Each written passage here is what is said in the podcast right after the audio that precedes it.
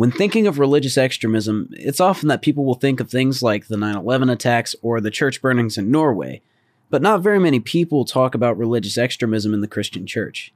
Now, I want to be clear here. I know that most Christian people and churches are good. Generally, most people around Arkansas are good people, and they do take their religion at least somewhat serious. They don't call us the Bible Belt for no reason. It's estimated that around 77% of adults in Arkansas believe in God with absolute certainty, and around 41% attend religious services at least once a week. So, considering that there are 5,956 churches established in Arkansas, statistically, there has to be a nut job or two thrown into the mix. This is the story of one of those nut jobs. Tony Alamo, the evangelist cult leader who, for several years, brainwashed and abused his churchgoers. Coming up on Unnatural Acts in the Natural State. Brought to you by Mike's Auto and Diesel. Give them a call at 479 234 9513. A maniac. A raving thing. The cruel eyes studying you. There is a fifth dimension, beyond that which is known to man. It is a dimension as vast as space and as timeless as infinity. It is the middle ground between light and shadow, between science and superstition, and it lies between the pit of man's fears and the summit of his knowledge. This is the dimension of imagination. We all go a little mad sometimes. This is Unnatural Acts in the Natural State.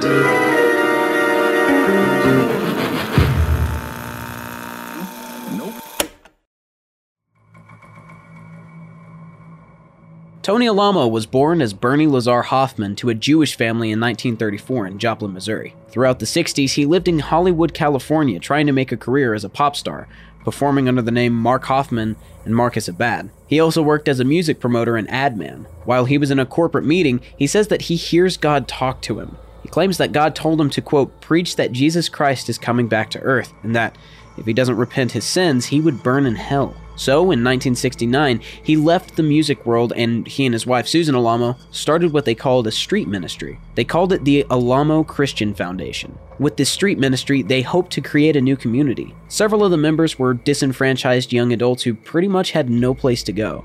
It's said that several, if not the majority, of the earliest members were either former or current addicts. He lured what were essentially kids or teenagers into joining him and his community with promises of salvation of a new life and family. Because of their evangelical nature, they were almost immediately the center of controversy. During these early days, a young Jewish girl who will remain unnamed hitchhiked from Brooklyn to California after attending Woodstock. It was here that she was recruited into the Alamo Christian Foundation. Once she was in the group, Tony and Susan arranged a marriage for her. They literally made her marry someone. And like this was in the 60s, so it wasn't like some old school like Chinese arranged marriage thing. Like this was this was relatively recent in the grand scheme of things. The reason for this was because this man was of Lebanese descent. They had just assumed that he was Arabic based on how he looked and saw this as a perfect opportunity to show the public that they represented peace between Arabs and Jews.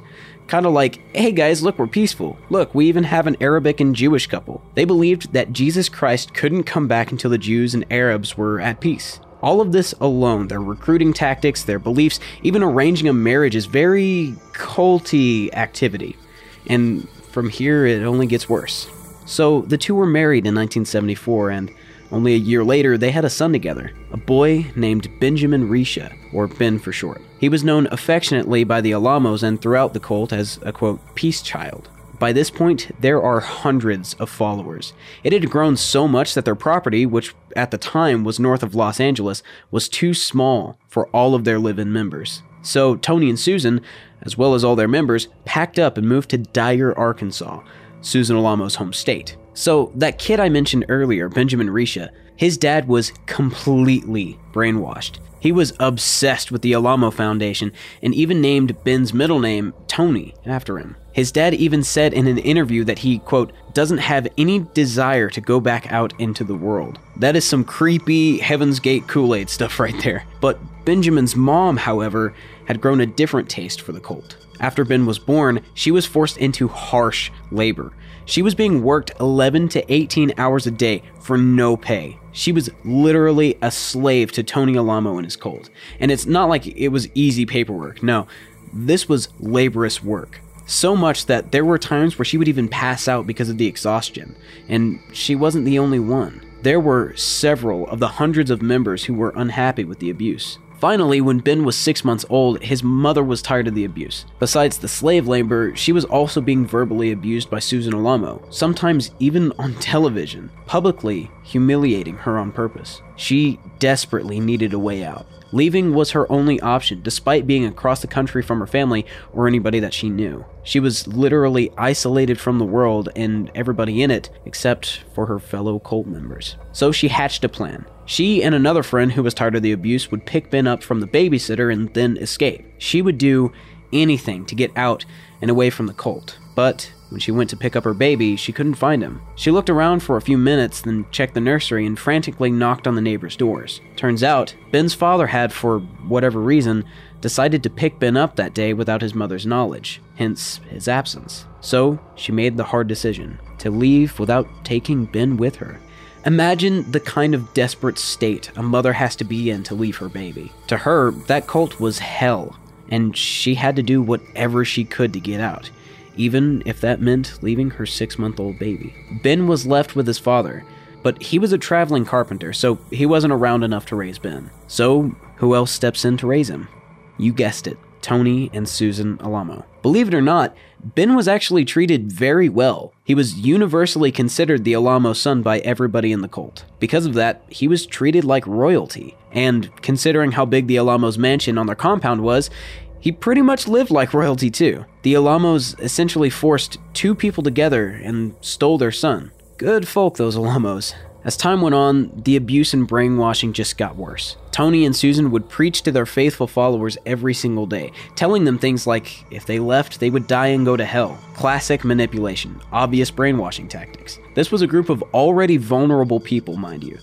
They were addicts, prostitutes, etc., and they were promised salvation through the Alamo Foundation. These weaker minded people were easier for the Alamos to get into their clutches and even easier to hold on to. So, I've explained the exploitation of labor, the brainwashing, and even the arranged marriage at the hands of the Alamos, but I haven't actually gotten into the physical violence from Tony Alamo, which there was a lot of. There are countless stories of Tony Alamo's temper often getting out of hand and him hitting his followers. For a long time, though, Ben Risha was safe from his abuse. Susan Alamo was very protective over Ben, often being the only thing standing in the way of Tony's rage. That is, until Susan died of breast cancer in 1982. But Tony's rage was the least of the craziness. Tony's immediate response to his wife's passing was claiming that she would return from the dead. I am not making that up. He truly believed that after three days, his wife would come back from the dead because it was prophesied in the book of Revelation. So, following her death, he had her embalmed, put into a closed coffin, and moved into the living room of the house where they lived and required the cult members to pray around the body non stop. This went on for six months. For six months, the woman's body just sat in the living room of the Alamo mansion. They finally had to remove her because apparently the smell had gotten too bad. So they moved the body to a mausoleum next to the heart shaped pool on the compound. When Susan didn't come back from the dead, Lazarus style, Tony blamed the followers for, quote, not praying enough, not trying hard enough, not giving up enough attacking their faith, as well as attacking them physically. Now, with Susan gone, there was nobody there to keep him in check. Without her, he spiraled further into madness. Unnatural Acts will be right back after this word from our sponsor. Hey man, do you have automotive problems? You gotta stop by Mike's Auto and Diesel at 918 Highway 71 South here in Mena. You know, the building with the wing mural on the side. Mike and Sarah Slay, that's right, their name is Slay, they're your go to guys for all your automotive repair needs. Mike, a Texas transplant, started working on cars in 1970 in his dad's shop when he was only seven years old. He rebuilt his first motor when he was only 12. But just because he grew up in his dad's shop in Texas doesn't mean he doesn't know Mena. He's been coming here for years since he was a kid. Mike and Sarah Slay love Mena and the wonderful community here, and they're ready to work for you. He's an ASE certified master, senior L1 advanced level service technician. Now, I don't know what that means myself, but I think it means my man knows his stuff. They do everything from classic cars to modern cars, heavy equipment like tractors to small engines. If you can drive it, they can fix it. He also does stuff like AC and heating, electrical work, and even rebuilds carburetors, which nobody in Mena does. And he does it well, man. Man, are you tired of that six week waiting time you got with other shops? Mike's Auto and Diesel does it in a day. So get on over there to Mike's Auto and Diesel at 918 Highway 71 South here in Mena. The shop with that big jacked up car in the front and the angel wing mural on the side of the building. Give them a call at 479 234 9513. Again, that's 479 234 9513. Check them out on Facebook at Mike's Auto and Diesel and ask them about their Dogecoin and cryptocurrency. Man, they're crazy about that stuff. Mike's Auto and Diesel. They slay the competition. Eh? Hey, you see what I did there? Because their last name is Slay? I thought it was funny. Anyway, now back to the show. Now, before I continue on to this next part, I want to give a trigger warning. This is the first, but not the last that I'll be giving throughout this two part series. This is a very sensitive part of the story, and it gets a lot more disturbing from here. If you are sensitive to subjects like sexual abuse, sexual violence, or pedophilia, this could be triggering for you. Now, the show is here to entertain and to inform, but never to hurt the listeners. This next part is probably the darkest thing I've talked about on the show. If you can't listen to this next part and need to turn this podcast off, you are not going to hurt my feelings. If you yourself are a victim of sexual abuse, I have two things for you. Number one, you are not alone. I love you, and there are resources for you. Number two, I'm going to provide you with the suicide prevention hotline number and the National Sexual Assault hotline. Suicide prevention is 1 800 273 8255, and the National Sexual Assault hotline is 1 800 656 4673. I'll be sure to put those numbers in the description. I love crime stories and darker things, but I genuinely care about the safety of the people, and if you are suffering, do what you gotta do to get help. There's your warning. Let's get back to the story. So, it was at this point that the punishment and abuse from Tony Alamo got substantially worse. There would be more arduous labor, forced fasting, and he, of course, would hit his followers. There's even a story of Tony forcing a child to hit his mother. Why? Because she misquoted a scripture. It makes you wonder if he ever actually read that book. These beatings and abuse stories are all over the Alamo cult. Even the forced labor is at an all time high at this time. See, Tony Alamo had several businesses everything from construction to car washes. How did he finance these businesses? Well, think of all the money you'd save if you didn't have to pay your employees. His followers were essentially slaves to his cult, and it wasn't just adults who had to work and suffer his wrath. Oh no, kids as young as 11 years old, some even younger, were forced into doing hard labor for Tony. And as far as punishment, he didn't believe in sparing the rod. As Tony Alamo's saying goes, if you don't work, you don't eat. The work across Tony's several businesses also included his clothing brand. That's right. In 1987, Tony Alamo developed his own line of highly decorated jean jackets because, you know, it was 1987. These jackets were airbrushed, very colorful, and were often adorned with popular brands like Pepsi and Barbie. The line was so popular that they were going for hundreds of dollars, even in 1987, and were worn by celebrities like Dolly Parton, Michael Jackson, and Mr. T, just to name a few. And remember, this was 1987. These celebrities were huge at the time. Some of the biggest celebrities in the world all wearing Tony Alamo's jean jackets made in the sweatshop of Tony Alamo's labor abuse. He forced these children into his factory, manufacturing his denim jackets, making him millions of dollars. And the physical abuse, of course, again, was also at an all time high. So imagine you're a child in this cult. Of course, to cope, you're gonna make friends. Well, Tony got wind of how close the children were getting with each other. They were doing things normal 12 or 13 year old preteen kids do hugging, holding hands, even some of the older kids kissing. Tony, however, did not think this was normal. The kids participating in this were branded as, quote, sinners and fornicators because Tony believed that touching another person for any kind of enjoyment was a sin. Because of this, he punished the kids harshly. One by one, the kids were all loaded onto buses and driven to one of the buildings Tony owned. The kids were herded into a room, and in one corner of the room, the children sat. In the other corner of the room were five men. One of these men was largely considered one of the biggest men in the entire organization. Presumably, Tony Alamo instructed him specifically for this because of that. He was holding a three foot long paddle with holes drilled into it and an inscription from the Bible reading, Spare the rod, spoil the child. The other four men took these children and strung them up in the air off the ground one by one and beat them with this paddle. Now, I'm not talking about the kind of punishment that a regular child would get.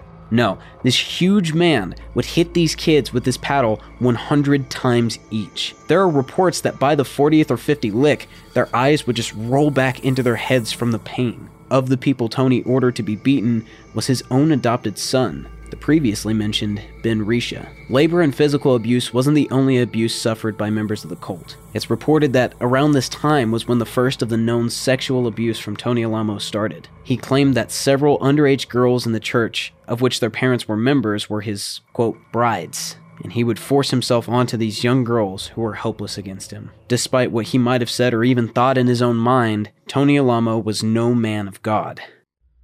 He was a monster.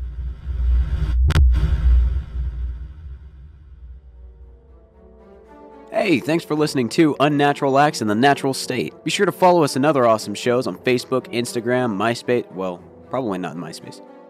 But check us out. We're the Ouachita Podcast. That's podcast plural. Also, be sure to check out the other amazing shows at theouachitapodcasts.com. That's again podcast plural, with an S at the end of it. Someone should really look into that MySpace thing. Brought to you by Mike's Auto and Diesel. Give them a call at 479 234 9513. For research for this episode, I used pewforum.org, expertgps.asp, People Magazine's documentary about the cult, Encyclopedia of Arkansas.net, and an article from the Texarkana Gazette. Links for my sources are, as always, in the description, along with the Suicide Prevention Hotline and the National Sexual Assault Hotline. If you are suffering, please get help. Script written by and all audio production by myself, Trey Youngdahl. Check out my website, treyyoungdahl.com. That's T R E Y Y O U N G D A H L.com. Follow me on Facebook at Trey Youngdahl. Again, that's T R E Y Y O U N G D A H L. Keep the shameless plug going by following me on Instagram at youngish.trey. That's Y O U N G I S H dot Trey. Thanks for listening and remember to stay safe and stay spooky.